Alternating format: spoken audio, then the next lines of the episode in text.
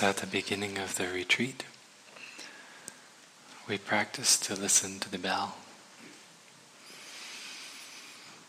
bringing ourselves in, settling down. We sang the bell chants. Remember them? Body, speech, and mind in perfect oneness. I send my heart along with the sound of the bell. May the hearers waken from forgetfulness and transcend the path of anxiety and sorrow. I listen, I listen. This wonderful sound brings me back to my true home. And then we practiced to come home to our true home, not just right here, but through our breathing, to breathe with the forest. Yeah breathe with the green things on the planet. See that our breath is also the breath of the planet. Hmm. We played the uh, I see you there and I am so happy game. And today I want to share with you another practice. It's a deep looking practice. When you look at the lake, you see the surface of the lake. You see the sunlight glinting on the waves. Some of you were just out paddling on that surface, right? You see the waves where the wind is dancing on the surface of the water, but the lake is very deep. But when we're here on the outside of it, we can't see how deep it is. We might have an idea because maybe we learned how deep the lake was by someone who measured it. But well, as long as we're out here looking at the surface, all we see is the surface of the lake. But we know that there's something underneath there. We know that the water goes very deep. So when we say deep looking, it means that we're going to look beneath the surface. Right? And if you were to look deeply into the lake, you would look down into the depths of the water, the stones and the plants and the fish that live down in there. You would bring your awareness down into those places. You look beneath the surface. So I'd like you to choose one of your hands. Which one feels like the right hand, the pro- Which one feels like the hand you would like to focus on? Whether it's your right or your left. And put the other one in your lap. You take that hand up in front of your face so you can really look at it. Your hand is very interesting. Now look at the surface of your hand. On the surface of your hand, there's skin. There are some fingernails. There are different uh, lines or prints, sometimes we call them, on our fingers and hand. Yeah, you may have some wrinkles. You may not yet have some wrinkles. there may be different colors of your skin. You see those colors of your skin? If you look closely at the surface, you can see many different colors in your skin. Sometimes we, we're drawing a picture and we just say, this is skin color. But look at your hand closely. Look at the surface of your hand closely. There are many colors that are skin color. Right? Many colors. Mm. Looking at the surface of your hand now, begin to move your fingers a little and feel beneath the surface of your hand. You feel the muscles moving in there a little bit, tendons moving in there a little bit. You might squeeze it tight, open it wide. And now we're aware that our hand is not just the surface, but there's something inside of our hand. Right? And we might be aware that there are tendons and bones in those fingers. Right? You can't see them, but we know they're in there. We can feel them. Right? Can you feel them? And there's blood flowing through your hand, we all know, because we've all scraped our fingers or our knuckles at one time or another and we saw blood come out. Right? We know there's blood inside our hand too. So there's things beneath the surface we can't see.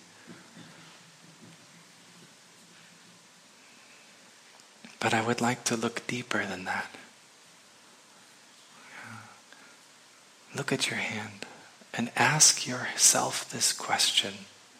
You say this, you can repeat after me, but say it to you, say it to yourself. Whose hand is this? Whose hand is this?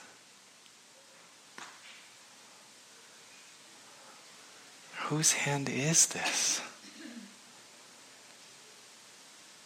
My first answer wants to be, well, it's my hand.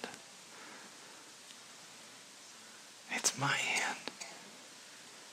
And it's my hand. It's my skin. It's my bones and tendons. It's my blood in there. It's my life energy in there. It's my hand. But I know there's something more in there too. When I look into my hand, you know whose hand I see? I see my mama's hand. Yeah, I do. My mother is inside my hand. Your mother might be sitting next to you or somewhere else in the room, but your mother is also in your hand. If you were to take your mother out of your hand, could you have a hand? No. You need your mother in your hand to have a hand. Whose hand is it? Is it my hand or my mama's hand?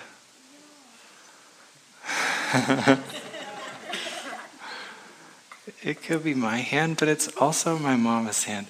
You know who's else, who else's hand I see in there? Grandma. Yeah. Uh, wow, we're going fast now.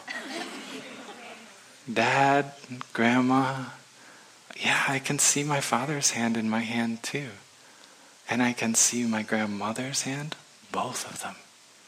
You know, you have two grandmas, at least. And and they're they're in your hand because if you were to take your grandmother's hand out of your hand, you couldn't be there. Your grandmother's hand's in your mother's hand, and your mother's hand's in your hand. There you go. Grandma and mama grandfather and father, they are in here. They're in your hand. You can never get very far from your family.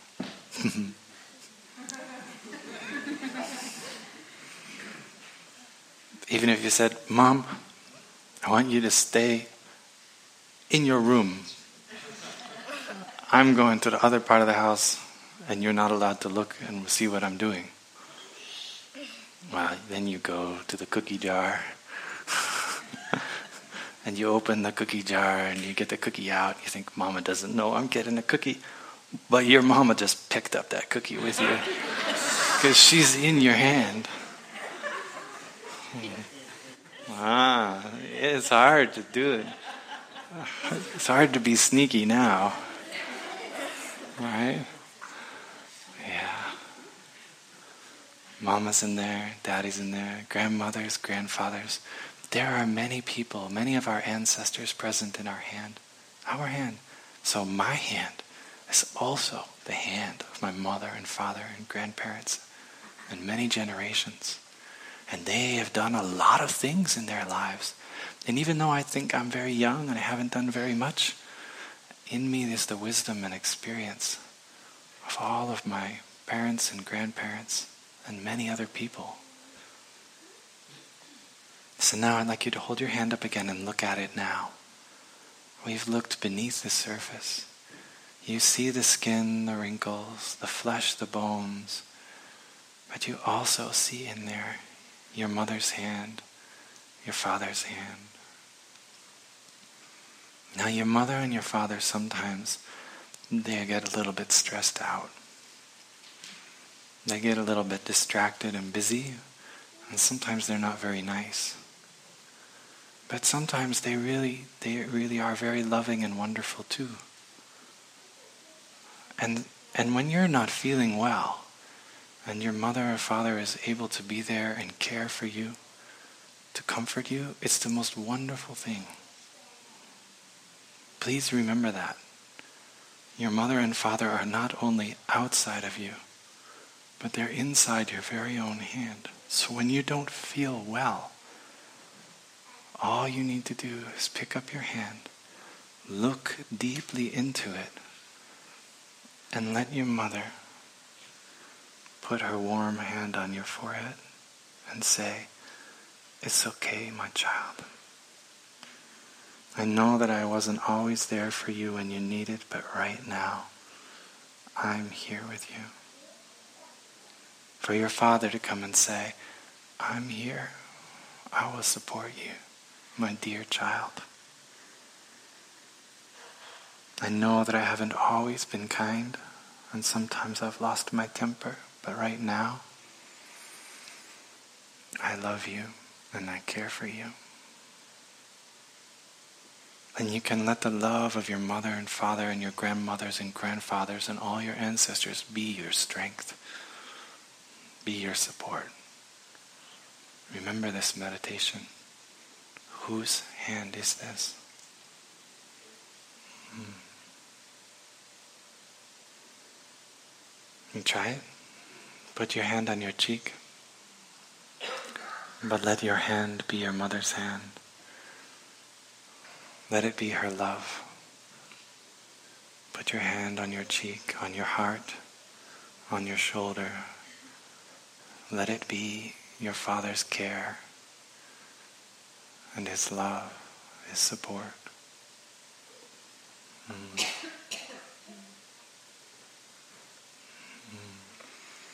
So now put your hands, both hands out in front of you.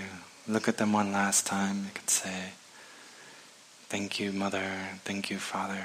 Thank you, ancestors, for being with me every day. Mm, and we'll listen to one sound of the big bell to let this deep looking meditation go.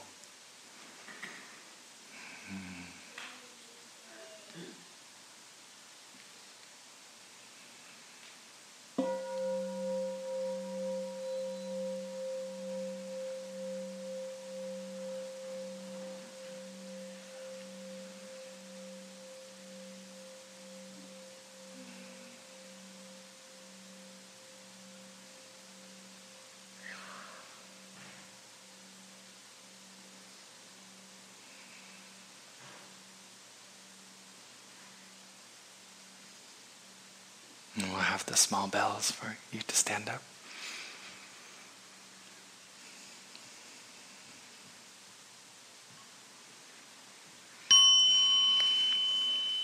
And to say thank you to the Sangha with a bow. Thank you, community. Mm,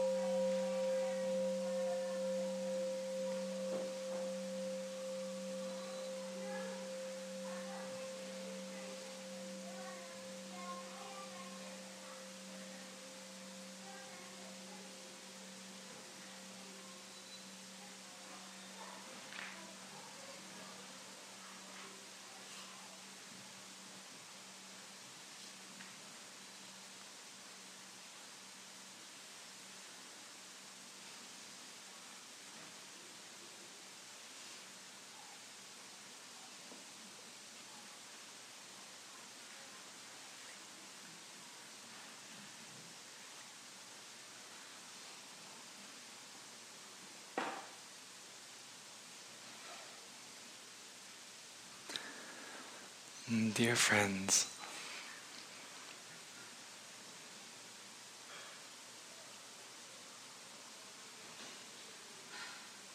it's so important that we take the time and energy in our daily lives to develop our concentration and our insight.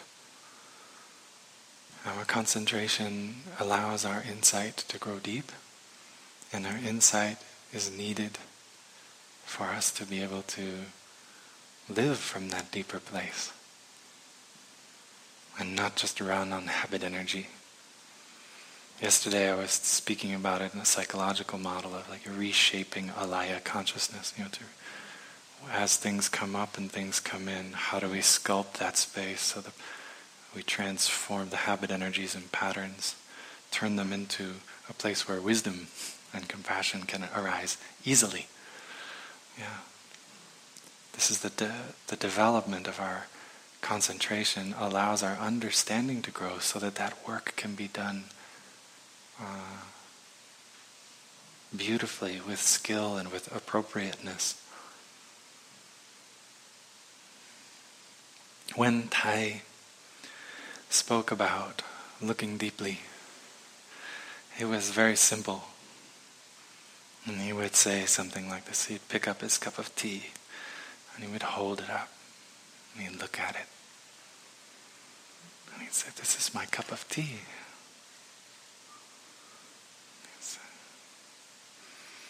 And he'd show you how to drink your tea mindfully.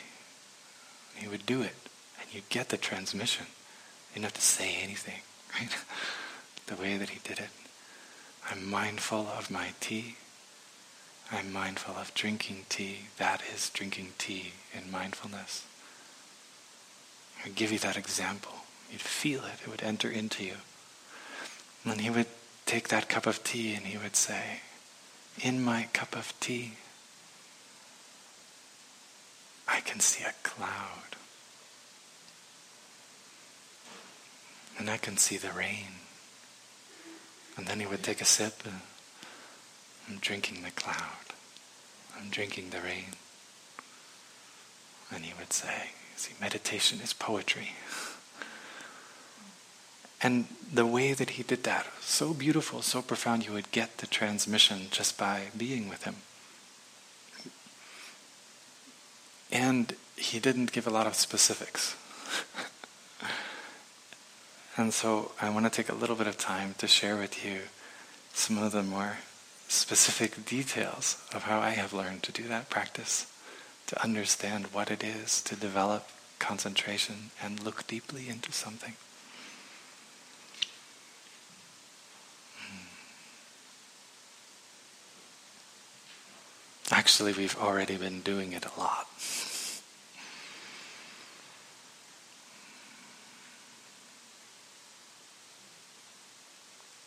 But if we take the exercise we just did with the children as an example of looking deeply, and we want to look at it in terms of meditation, we want to understand what has happened in that moment.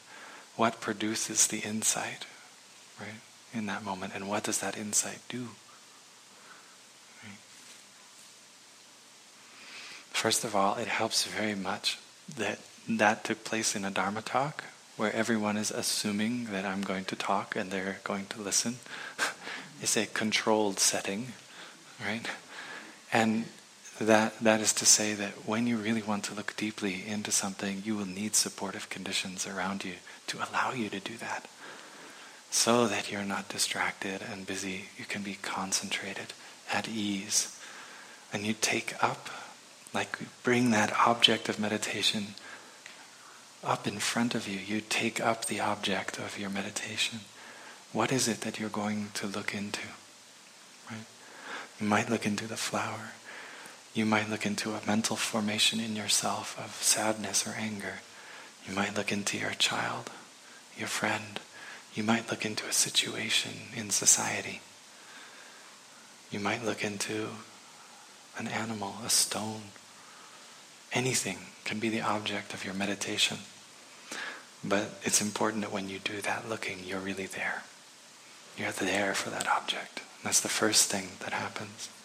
So just like the hugging meditation, right? You collect yourself and you bring yourself to the object. Right? You only need to go that far.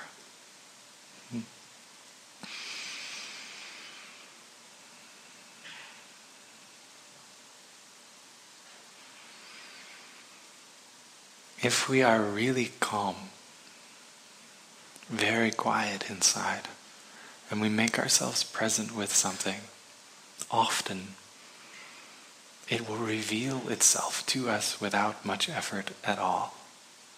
Right? Often an impression of it one step closer to its true nature, sort of another layer will peel back and we will see beneath the surface of it just naturally. And sometimes with a lot of brilliance. Right? The thing opens to us, we open to it. And together we are open. Right? And in that space, it's not conceptual. We know. We understand. And then the hard part is how to start communicating that to ourselves and other people. Right? How to find words and actions that manifest that. But we can also come towards an object of meditation with a, a refined effort in the way that we think towards it. We bring our intention and our thoughts towards something. This is called contemplative meditation, where we contemplate an object. So, in that space of connecting, especially if your mind isn't entirely still, right, you can give it something to do which brings you towards the depths or what's beneath the surface of that object. Uh, we don't just have to wait passively. We can continue our work of entering in. Our thinking is one of the most beautiful parts of our being as humans. I know that in Zen, Buddhism, and meditation, and in general, where you know thinking has a bad rap. It's, don't think. Think as little as possible. Slow, still your mind. Uh, but our thoughts are very powerful. They are actions. These, these, they are our intentions taking shape, right, inside of us. And they, they are formed into concepts. And those concepts can reach out into the world, they can also reach in. To look deeply into something, we strive to use the insight that is already there to guide our thoughts. Right? The insight that is there from our ancestral teachers comes in many different forms. In the teachings of Thich Nhat Hanh, he uses the words interbeing and impermanence. Actually, these are words that come right out of the Buddha's teaching 2600 years ago. We heard some of them in the discourse, the three Dharma seals, earlier in the retreat. Right? The use of these words, these are doorways into understanding. Right?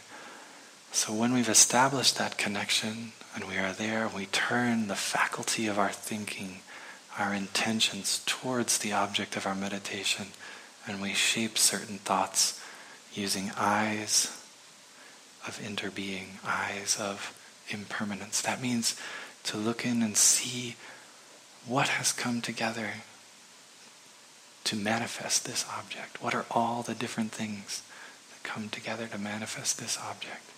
And how have things changed and transformed in order to become this? That's impermanence, right? The change, the transformation. And it can be in the past, how has it happened? It can be you can understand something by looking forward too, into the future, using your conceptual knowledge of how things work, right? To dive in, to see the world in a grain of sand. It's not just Buddhism we're working with here, right?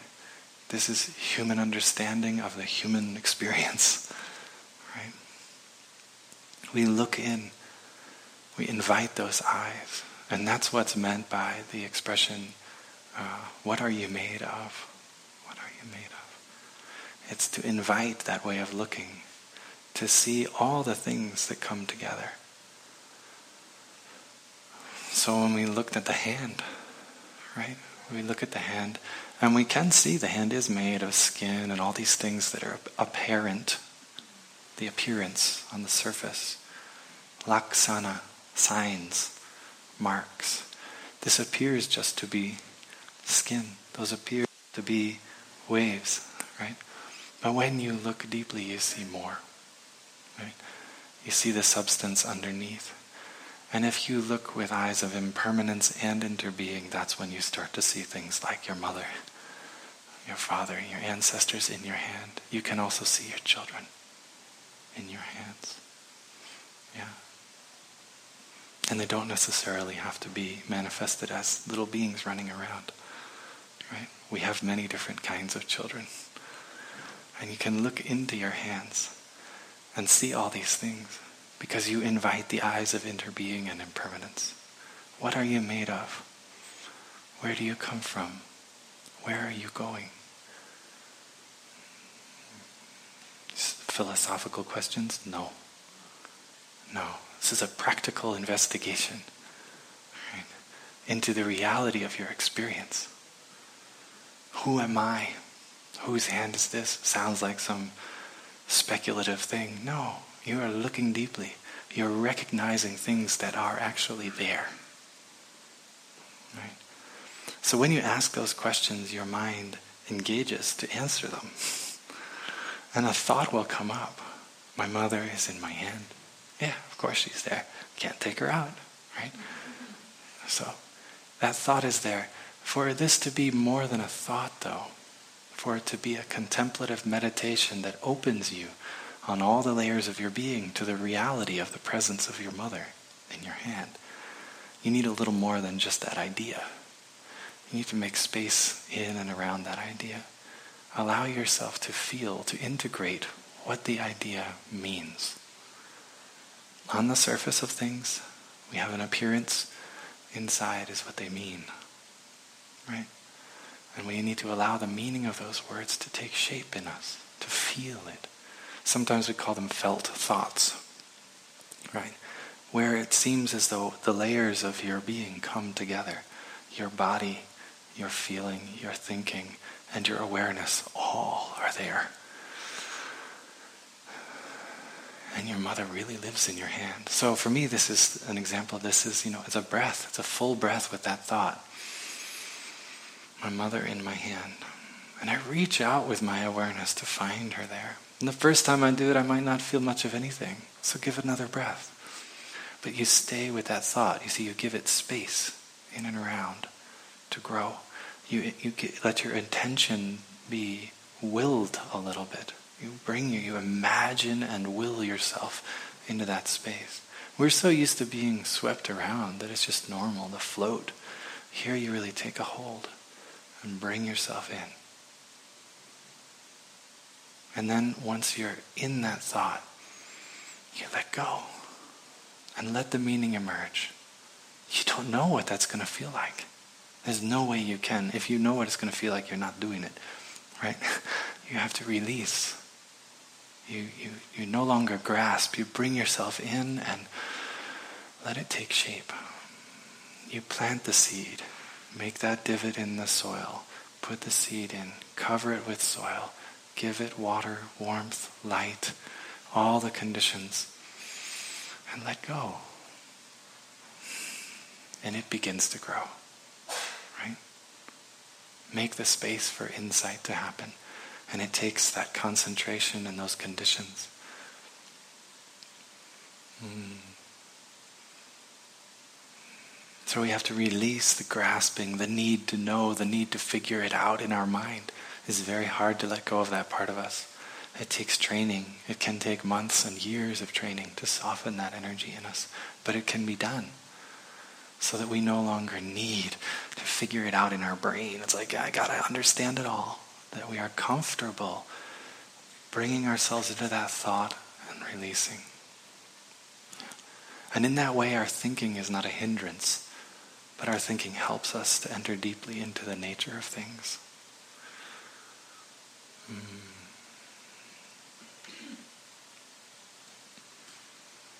There's a fun story about uh, what are we made of in the sense of identity.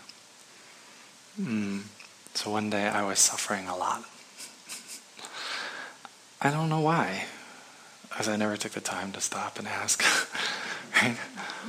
But, you know, sometimes we have days like that. It's just not going right. Things aren't going well, and we just keep plodding along. So, uh, this is when I was a monk. And uh, it was a day of mindfulness. Days of mindfulness were often challenging for me. The whole community would come together, and, and uh, there were elements of that which, which were challenging. And I, I wasn't particularly I was tired out with a long Dharma talk by Thay, and we were going on walking meditation, and I was in my mind just I don't know where I was. I was well, but I wasn't feeling good. I wasn't happy, and I did, realized at a certain moment that I was walking right behind him on the walk. I mean, I really didn't wasn't conscious effort. It just was there, and he walked around this big lotus pond in Lower Hamlet, and he sat down on the hill and everybody sat down. Hundreds and hundreds of people all sat down on the hill to enjoy that warm late morning with the lotus flowers. And so I sat down and he was next to me. I was often very close to Thay, so it wasn't strange, but in that moment I was like, uh, just kind of in my muck, you know. And and uh, we're sitting there, and he had been giving this Dharma talk earlier in the day, one of these really deep ones looking at, you know, understanding some ancient Chinese Zen patriarch sayings, you know, and uh, really beautiful talk that really, you know, cracks you open, but I didn't do much with it. well, we're sitting there. I mean, when we sat with Thay in those kind of moments, you could sit there for 45 minutes sometimes. Everybody's just happy. Just happy in the moment. the moment I was like, lunch will be soon. Then I can walk back up to Upper Hamlet. Maybe the walk, I'll feel better on the walk, you know. And he's my enlightened teacher right next to me. He looks over at me and he goes, Phap Hien. That was my name in Vietnamese. Phap Hien. Phap Hien. He looks back at the pond. What do you see? And I really appreciate that he was reaching out. I mean, that's how I experienced it. I really appreciated that he was reaching out. And I also felt the, you know, when a Zen master speaks to you, you really want to listen. and I, I also felt that pull in me, like, I, okay, what's he, he's asking me. And also when, when a question like that is asked, in that context, it's like you're put on the, the in the moment to recognize where you are. And I looked up and I said, mud.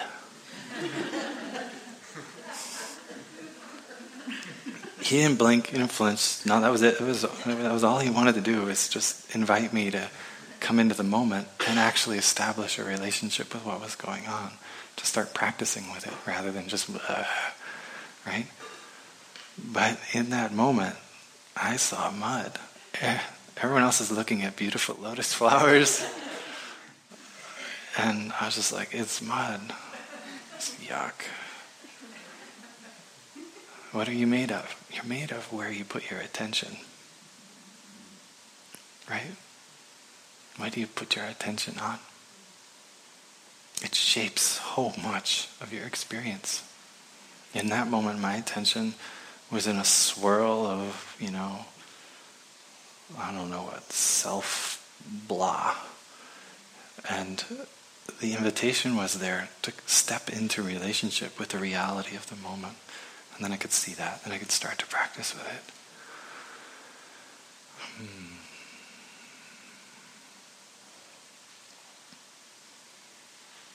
But had my attention been focused more clearly, with more openness, given myself, taken advantage of the supportive conditions around me, which I began to do in that moment, right? Everything starts to shift. And now you're made of something else. Your experience is made of that, that which you place your attention in. Hmm. You hear the sound of the bell?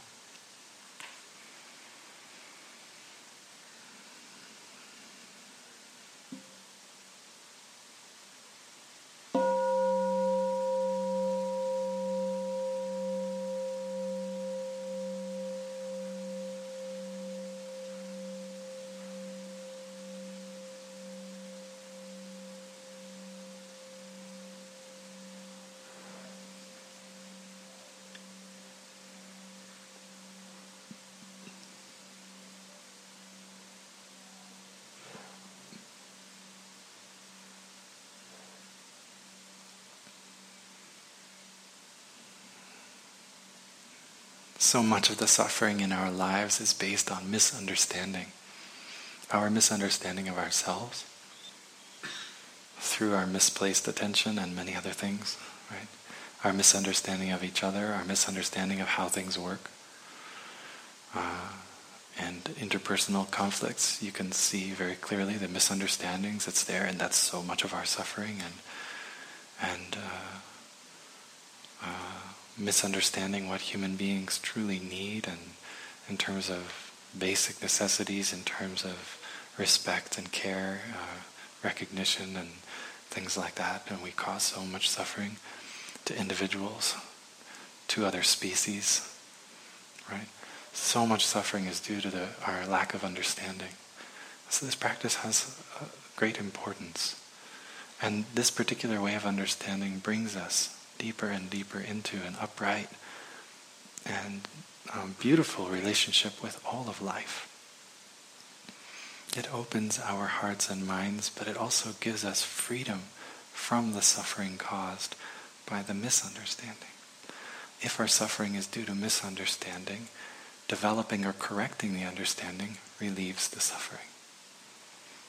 It's that simple. And the Buddha taught this over and over again. If you look at something and you're attached and you're grasping onto it, we read about that, and you believe this is the only thing that will cause bring you happiness, right? And then it changes. Well, then you suffer, right? Or it disappears. You don't have it anymore. You experience loss and you suffer, right? But you suffer not because the thing changed. You suffer because you were holding on to it, right? Because you, you grasped onto it tightly. So is opening up, opening and opening and opening up to make that space for our experience of interbeing and impermanence, the ever changing, fluid nature of things, the interwoven interconnectedness of everything. Make space for that. And then we experience fruits. And these fruits are the release of suffering. We experience connection and stability instead of isolation and and uh, loneliness and anxiety. We know where we are. We know the planet we belong to and we know our place in it. We feel that. We live in it. We experience the, the non beginning, non end of things. And that's a huge one. And a lot of suffering we have is around anxiety and fear around loss. Uh, losing something that's important to us but nothing is ever lost. Even in the laws of physics, you, you find this, right? Nothing is ever lost. There's only transformation and continuation. Right? And it's our inability to keep up with that transformation that causes us to experience loss, losing something. Right? And I don't mean that in a cold, dry, analytical way, it, but it's a very true experience for me. When you look at a leaf and you contemplate a leaf as it bursts out of the twig in the spring, many of them are happening around us now. It's wonderful on the bushes around as you walk by. You see these little green sprouts of leaves starting to uncurl and furl themselves. And in that moment, we see the leaf, right? For the first time this season, this year, we see the leaf revealing itself. It's like the birth of a leaf, right, out of the twig. And in our mind, there may be the assumption there that that's the beginning of the leaf. But if we look deeply, right, we can see that that's not really the beginning of the leaf. Right? The leaf began some other time, if you can find it. I haven't yet found it. The beginning of the leaf, hard to say. But there are so many conditions you can see coming together. Not just recently, over the winter and such, that are bringing that about, but you can go back further and further. And where can you find the beginning of the leaf? And the nutrients in the soil, the carbon in the air, the water the cloud, the life energy of the tree, the knowledge, the wisdom of that species to produce like that. There's so many different things coming together. And at a certain point, it is revealed, apparent to our eyes as what we call leaf, the sign, the mark, laksana. Right? But the deeper nature of that leaf is something else.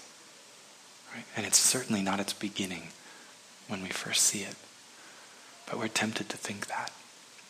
And in the autumn, right, after it's become deep green, it has nourished the, the tree with its, with its life, taking in the sun's energy and the, and the carbon and oxygen from the air, feeding the tree, and the tree is feeding it. And there's this life of experience of giving and receiving happening, and then the life forces of the tree draw inward towards the trunk, and that leaf is left on the outside, getting crinkled and older and discolored and and we start to see it aging, right? Sometimes very beautiful. Autumn can be extremely beautiful. And where I live, people come thousands of miles to enjoy the autumn. We call them leaf peepers. people who come from far away to peep at the leaves. It's a brilliant manifestation of change and transformation. But at a certain point, that leaf is so dry and held by such a thin thread of life that when the wind blows, it falls. And we're tempted to say, ah, the leaf has died. And with that, its end. But it's not its end. Because if you watch and you follow it, you see how it has actually that whole process of decay that happened while it was still aging and changing colors on the tree is releasing itself into the atmosphere and still feeding its energy back into the tree. Its continuation is there. And then it's crumbled into the soil and becomes the very soil that the tree draws up as nutrient for future growth. No ending either. So, this way of looking gives us an insight into no beginning and no end. When we look at our hand, we see that. There's a non beginning and a non end there. My mother is in me, my father is in me. I can really live into that. I don't know about you, but I have found incredible comfort from this. In fact, I don't remember the. My father's still alive, but I don't remember the last time he touched me like this. The way that I can have him hold me now. So you can grow very far into healing and reconciliation by opening your eyes to other dimensions of reality.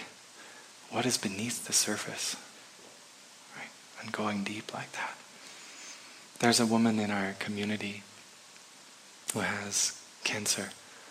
Started as colon cancer, now metastasized in many places in her body. She's not going to live more than a year, they say now. She's a dear friend. She has a five year old son. She just turned 40. Her husband is also a dear friend. A lot of suffering. A lot of the suffering is due to the, the treatment for the illness, the trying to delay the growth so much poison, toxicity in the body that causes so many complications. But we, we, we, we make the, the judgment that that's better than going quickly. I don't know if I could make that judgment. But in her case, with a three year old child, when she found out she had cancer, she decided to stay alive as long as possible. Right? She wanted her son to remember her. Mm. But I practice a lot with her in this way. And it's brought me very close, especially to her son and her husband. Also to her, but to expand that, looking into her. Because I am looking for that transformation and that continuation. I'm looking in this way, with eyes of no beginning and no end. Um, so that I can nourish that understanding for myself and for them and be present there without being overwhelmed by the sadness of these rapid changes. These are changes that we are all going to go through. None of us will live forever, right? And it's just happening in an untimely way according to our expectations, right? And I need to go beyond that in order to find stability. I use the teachings to go deeper. Hmm. Mm. Sometimes I reflect on her, like I shared, but I take her as an object of meditation. And I reflect on her like that, and I look at her just to open and keep acknowledging again and again. Because, uh, you know, your mind wants to go into the suffering. To keep opening again and again to her larger reality. And then I write it. Because writing helps me to clarify at another level what I have seen in my meditation. Hmm. I have a letter right here.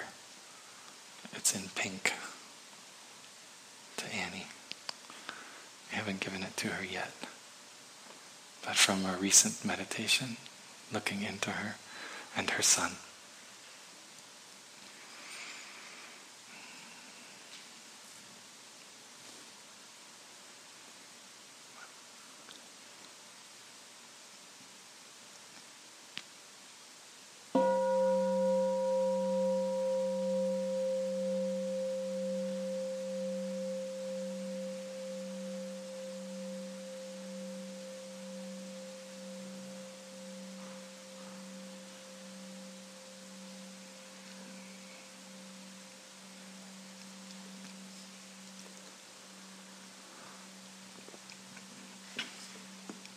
Freedom from fear, freedom from loss. That's the direction of this practice. That's synonymous with stability, right? And the capacity to offer one's presence. To be able to celebrate the life as we let it go. Yeah. There are many places in our society where we strive to do this. These teachings can help us go further many rituals rituals that we have around birth, growing, aging, and dying already there that we can enliven more with these teachings. I danced around the house a few weeks ago listening to one of David, David Maslanka's CDs. Just so happy that that could be in me. He wrote some very powerful music, very moving stuff. And for me, that was an opportunity to practice letting his continuation be alive in me. Right? Not an end, not a loss, but a continuation, a transformation. Yeah. And there's a poem I read the other night in Missoula.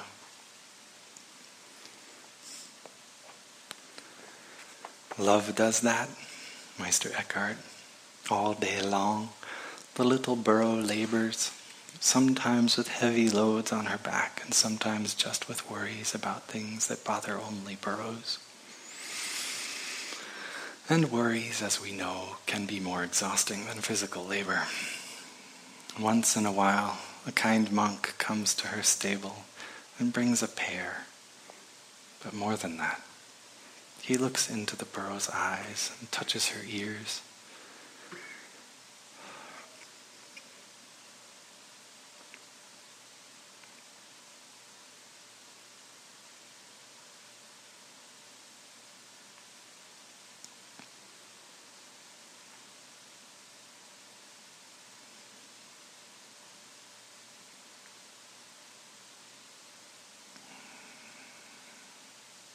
breath stops when the emotion comes. I have to get it back again. He looks into the burro's eyes and touches her ears. And for a few seconds, the burro is free and even seems to laugh. Because love does that. Love frees. So you know who loved burros.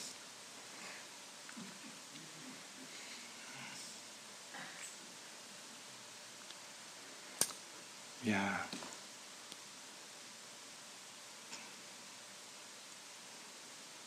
I adored the way that she cared for them. Yeah. And I feel that continuation in me.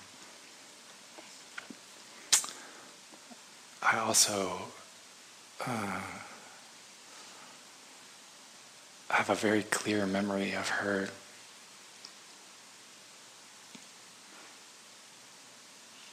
um, gathering us into her living room to play David's new CD. And the excitement she had, like being able to celebrate this music that her love had created, her dear love there. And it just uh, filled me with that, like, a reminder of the importance of um, being interested in our loved ones and giving them the time and energy, you know, that that cultivates, you know, the enthusiasm to like say, I want to be a part of what you love and what you do, right? And I, in that moment, that's what I was seeing there. I thought it was exceptional, you know. And there, there is Allison continuing in me, right? Reminding me in that memory. And she continues there. We look deeply, we can see those things, and we don't need to experience uh, the full weight of loss. We instead, you know, experience that, that fragility of life, and we can celebrate it with that open, tender heart. Yeah. Mm. Can we listen to the sound of the bell?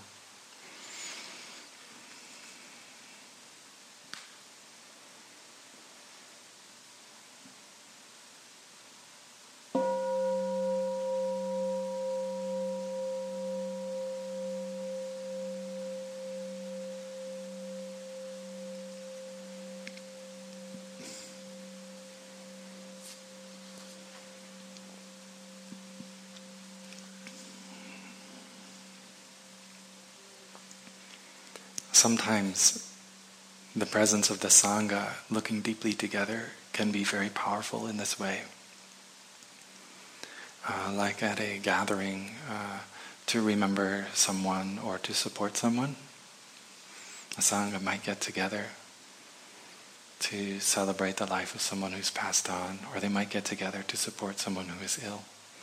But the way that the Sangha can share can generate such a powerful experience of that person without them even being there, that you, it becomes so crystal clear their continuation and transformation is there. I've, I've met that experience in ceremonies for the deceased that we have done, even for our Sangha members, where they were alive in the room.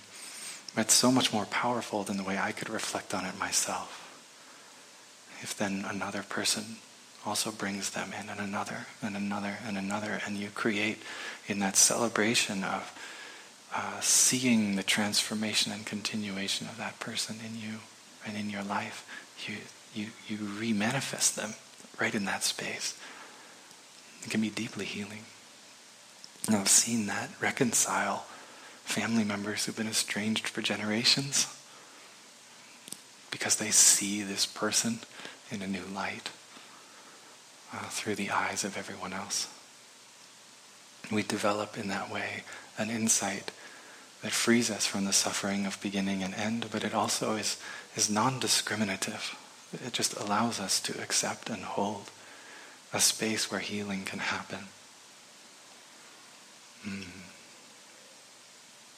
There are issues in our world where um, there the suffering is not like in my heart or in your heart, but it's shared among a great number of people. Issues of deep suffering, oppression, war, conflict, social justice, injustice, the climate. And at these levels, this practice is very powerful.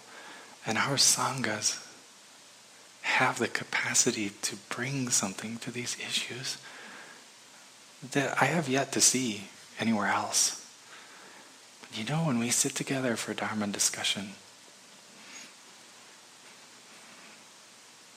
how simple is that? Right? How easy it is to sit together with 10, 15, or 20 people for a Dharma discussion period. And we have these very basic guidelines, we all also have the practice underneath that. But our basic practice and our guidelines for listening deeply, that is without judgment, without discrimination, to make the space that insight can arise. So simple. We create that container. And people who have come on retreat, who have never been on retreat before, at the end of the retreat, sometimes they share. I feel so at home here. I feel like I can be myself here. I mean, you've all heard these things, maybe said them. I can be myself here. No one's judging me or making me be like this or like that. I don't have, I can really be in myself when I'm here. And that, that's a deep relief and it's healing. This is a space of non-discrimination that we can generate and we can do it very easily. We know how to do this. And I believe that this is something that as sanghas we need to bring out into the world more widely. Um, to meet these issues that are so full of discrimination and suffering. To solve an issue where there's discrimination, we need non discriminative wisdom. We cannot solve an issue of discrimination and disparity by staying on one side or another. It will not work. Right? It just doesn't make sense. We have to go deeper. We have to go beneath the signs and the marks and find out what are the conditions out of which both sides or the different sides have emerged. And from that place, we can hold the issue. But we can't hold the issue from one side or the other.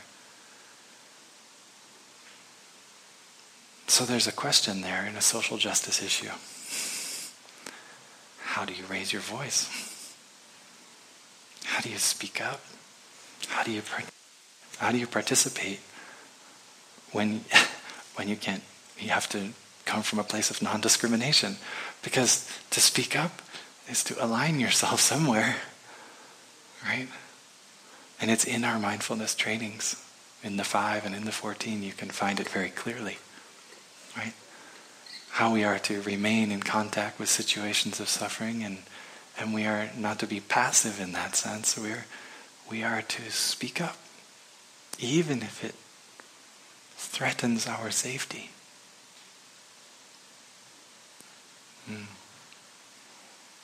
So, how do we do that without taking a side? That's the question. right? I think that it's not so hard to answer.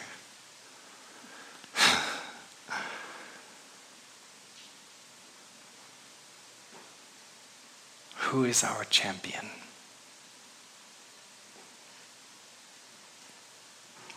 That's an old expression.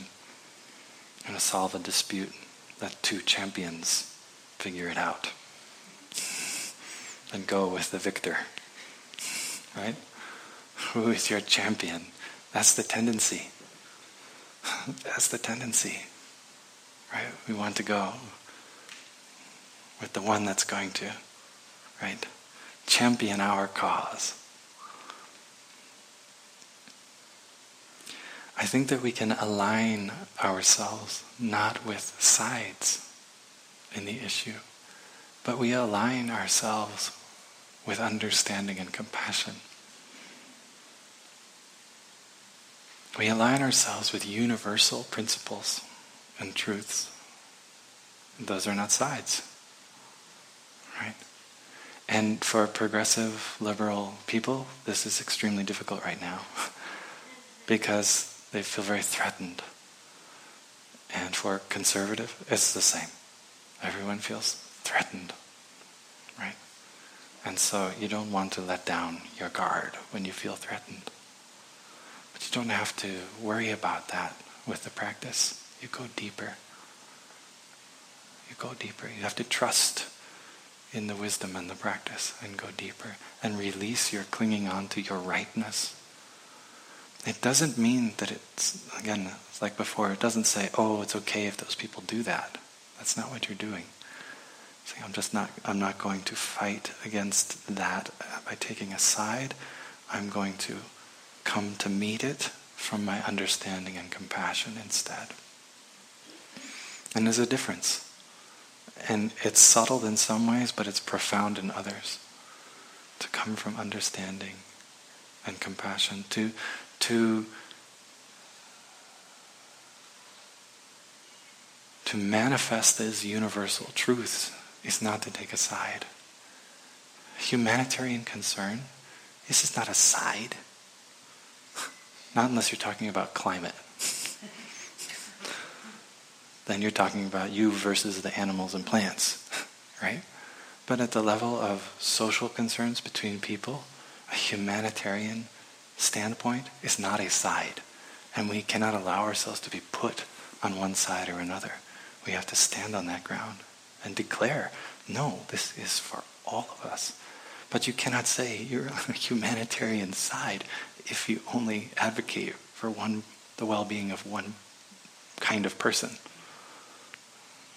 as a human, from a humanitarian or universal truth standpoint, we have to be able to take on both. We have to be willing to transform in that way.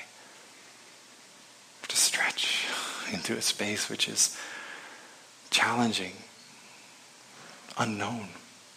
Yeah. But we do it with our practice, knowing that each moment we bring ourselves into our lives with understanding and compassion. We are contributing understanding and compassion regardless of what the result is. You know, we may not see the resolution of a conflict. Like I was saying last night with interpersonal stuff, you may not see things come to perfect harmony, but you have done your best to, to water the seeds of goodness and truth in that situation as long as you could. Hmm. That is the task. Uh, if I compartmentalize myself and stay on one side, and I keep that tension alive, hoping someday the other side will break, and I will be the victor, right? I don't think that's ever going to happen. The more we pull one side, the more we make another. Right and left, they are of each other. You take away the right, there's no left, or there's a new right and left. Right? We have to go to that next level. And it's these teachings of looking with interbeing and impermanence that bring us to the next level. Like with my, as a parent with my child, right? I have to be on, on her side, is one way of saying it, right? But what that really means is, where are we of the same? And if I go there, I can hold it. I can be in that situation. We are helping each other then. From verses me, the parent, versus my kid, right? To we are with each other in this process. That takes me going to a deeper level to hold both of us. Racial inequality is the same. As long as we come from one race and its concerns versus another, right? We're just going to keep in the disparity. We can call out suffering and call out inequality, but we also have to go deeper to the place where we are all human beings. And that's the ground from which reconciliation can truly happen. And climate change, we have to go beneath that. We have to become one with the insects and the soil and the stones and the animals and the waters. We have to be a part of the earth. Right? We have to recognize that we are that and it is us. That the environment is not out there. And we're not trying to save it. But that we are the natural world. We are of it. And so everything that we do in our lives thus needs to support the whole planet, right? You see how that works. You drop down to the deeper level. When there's unhappiness in the Sangha, someone is not happy. We cannot say, well, they're just like that. They're just anxious. They don't get it. We also have a part in that. Right? We also have a part in that. What is the Sangha doing which touches the seed of anxiety in the other person? What is the Sangha facilitator doing that makes the, the person attending feel uncomfortable? We co-create that situation. Right? We have to go to that level to be able to see, oh, I, I am a part of this situation. I need to go deeper and see there is a there's a there is a uh, a deeper level of our consciousness where we're interacting. It's not just like, no, Sangha is supposed to be like this and I'll take care of it, and the other person is like this and they don't need to worry about that, or they're anxious and they're just over anxious and they make a mess. And, you know, this kind of thinking is me versus them. It's got discrimination in it. We have to go deeper and we have to put ourselves into that story, allow ourselves to change and transform. There may be times where we have to learn to say no, or we have to say stop, right? But we need to do that with that deeper wisdom. To, to stay in the realm of whose fault, whose fault is this that it's like this? Whose fault that this situation has evolved? To me, that it's foolish. And if I catch myself doing that, I let myself know, Michael, you slipped. you slipped out of your practice you're now blaming, you're now condemning, you're, you're oh, trying to make someone else responsible for something. And I want us all to have that sense of belonging, all to have that sense of participation. So I need to drop down. I need to include me too. So that's another dimension of the looking deeply. Right? It's not just to see all the interconnections out there, but here too. Mm, there's a story in the Buddha's lifetime of a, a man who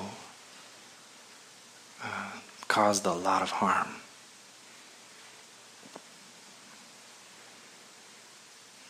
His name was Angulimala.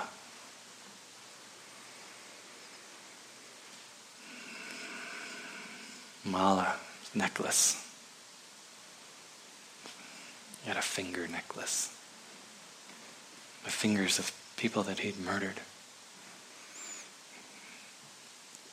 It's the kind of person that in today's world we would very easily say, and then they said too, this is unacceptable. Right? Someone who someone who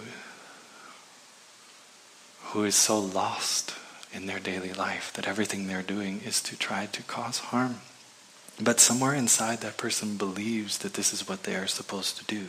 All that they have learned in their life has brought them to that point. Angulimala was such a man.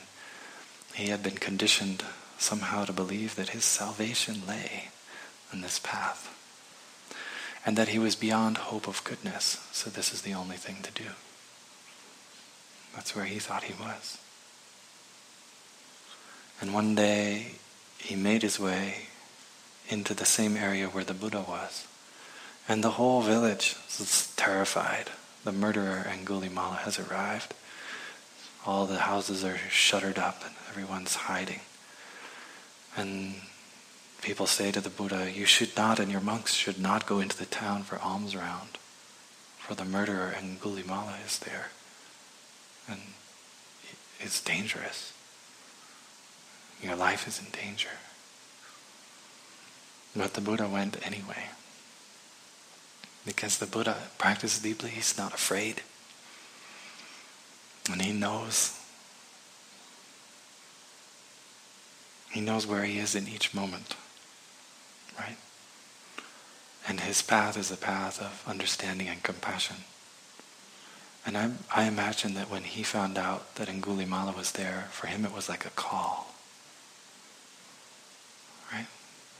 There is suffering here. And I know how to understand and be with suffering and transform it. I will go. And he went into the town for his alms round. And as he didn't encounter Angulimala in the beginning, and as he's finished with his alms round, he's, alms round, he's leaving. Each house he'd gone to, people tried to bring him in to protect him. He said no. And was leaving, leaving the, the village, Angulimala spotted him and came running after him, calling for him to stop. And the Buddha just kept walking. And the stories are a little bit uh, otherworldly in the way they describe some of these events. Like Angulimala had to run like, I guess if he was running a million miles an hour for a long, long time, you know, to catch up to the Buddha while the Buddha walked. you know, things like that. But the, he, he, he gets to the point where he faces the Buddha. And he says, Monk, I told you to stop. Why didn't you stop? And the Buddha looked at him. And the Buddha said, Angulimala, I stopped a long time ago. It's you that need to stop. And this started a conversation instead of a conflict. Right? There was no fear in the Buddha. Instead, he looked at Angulimala and saw the possibility of a man suffering, learning to understand himself, his place, his way, and the possibility of him transforming. He saw the Buddha seed, the Buddha nature hidden in Angulimala. He recognized this man has great capacity. He's just not guided in the right way. And he offered to guide Angulimala. And it touched a deep, deep longing inside him to live a beautiful and good life. Right? Not to live reactive out of the suffering, but here was someone who said, I can, I can help you, and I will protect you. And his initial reaction was, I'm beyond help. Forget it. You know, I'm beyond help. You can't help me. And the Buddha said, I can. And Angulimala said, yeah, but people will just come after me and put me away because I've done so much wrong. And the Buddha said, I will protect you.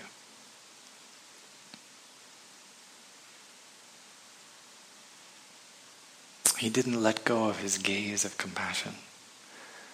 And Angulimala challenged it a few times. You hear that. He's saying, you know, you make an offer. He says, no. Like, okay, whatever. You know, then that doesn't work. The Buddha stayed there and met him again and again. I see in you the capacity to stop, to transform, to live a different life. And I can help you, right? And that, that energy wrapped Angulimala up in a question and before the end of the day, he was shaved head in a robe, sitting with the Buddha Sangha out in the woods. Mm. The Buddha could go beneath the surface. He didn't see himself on one side or another side. He saw with eyes of understanding and compassion. And that's what he brought. He didn't say, you Angulimala, you will have to be punished for your sins, for your wrongdoings. Right? And after that, maybe we can talk. you know, which is where I'm here and you're there. And, you know, if you prove to me that you're worth something, then I'll, then I'll take you up on it. He said, I see that you're worth something. I recognize your humanity. Underneath this facade of your angry, violent life, I see your humanity. And he went there. And Angulimala felt it. Hmm, I don't know that that'll work in every situation, but Angulimala felt it. He recognized in himself through the Buddha's look the seed of awakening in himself. He didn't have enough strength to go there, but the Buddha said, I'll help. Right? I'll protect that too. And it, there was this training, this intense training that Angulimala went through to really try to get a hold of his karma and his, his suffering. He did a tremendous amount of sitting. in the forest, and he wasn't allowed to go on the alms rounds in the beginning. And um, that was the protection. The Buddha was building up his practice. Don't expose yourself. Don't tear down your concentration with all this input. Remember all the different ways that we feed ourselves, especially through the busyness and media of modern life. Don't tear that down. Build the concentration so that you can heal, so that you can develop your insight, so it can grow strong and imperturbable. Right? And eventually Angulimala was invited to go on the alms round, and when he did, the villagers recognized him, and they hated him, and they beat him. But he was strong, and he received that, but continued to practice. And the authorities came, and they said to the Buddha, their, their society is a little different than ours. There's a different kind of respect between peoples, especially for the, those of uh, that they would consider holy, spiritual people. Have a very high standing and respect in India, and have for thousands of years. And they, the king came with a lot of soldiers. We hear that Angulimala is here with you, and we need to take him. And the Buddha played with that for a while sort of very uh, skillfully negotiating with the king to basically get him to see that, well, if you were to see that this man who had once been a murderer was now transformed, would you still, you know, put him behind bars? The king said, well, no, if he was really fully and truly transformed, then no, I wouldn't have a need to. And the Buddha said, here he is right here sitting right here, beautifully, radiant, peaceful.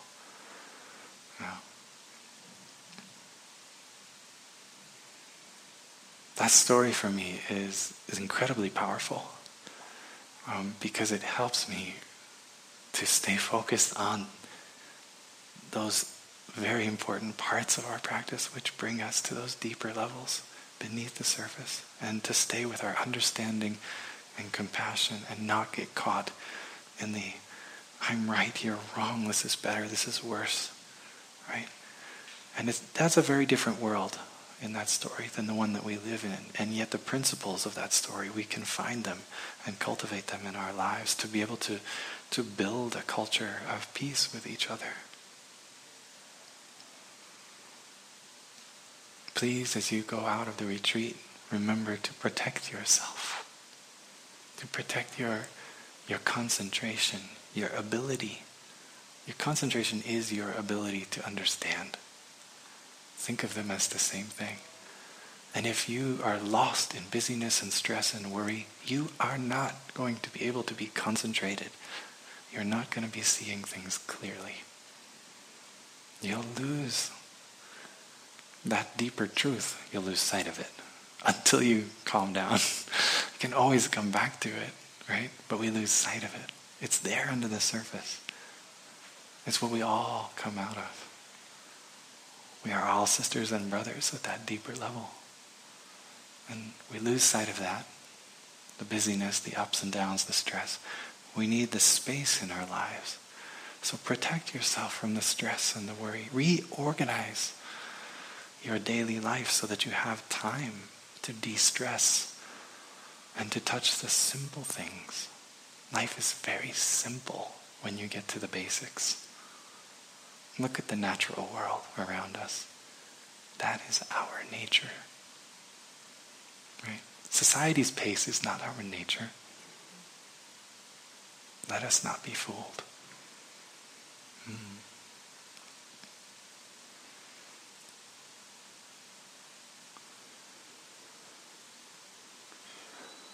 So implementing those tools that can help us to maintain that spaciousness, to touch that simplicity. Right?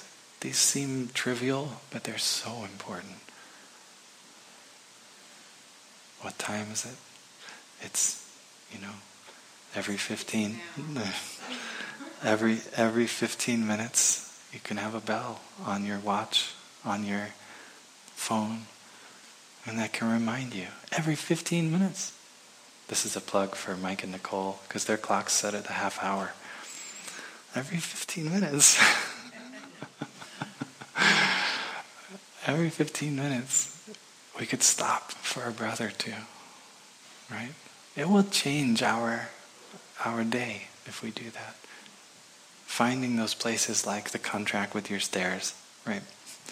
Or wherever, however you decide to implement that practice, but to, to take certain moments in your day that become moments of letting go of stress and tension and building that space of concentration so insight can arise.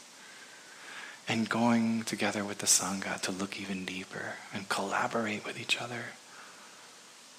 You know, the way that things have been operating, the way we have been doing things in the past, has brought us where we are now. So if we continue to do them in the same way, things aren't going to change very much. Right? They'll change, but not much. Right? Use our understanding and our insight to reshape our daily lives so that new fruits can come out of them. The last thing I would like to say is that all of that comes with that. It's right back to the beginning, that wide open, embracing energy of mindfulness. It's kind. It's loving. It's calm. It cares.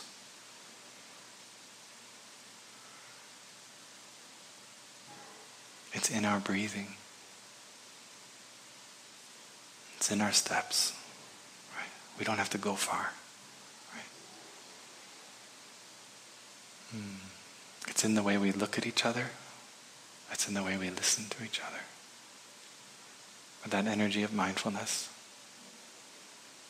has the capacity to bring together everything of the past, the future, from all places into this moment, the inside of interbeing.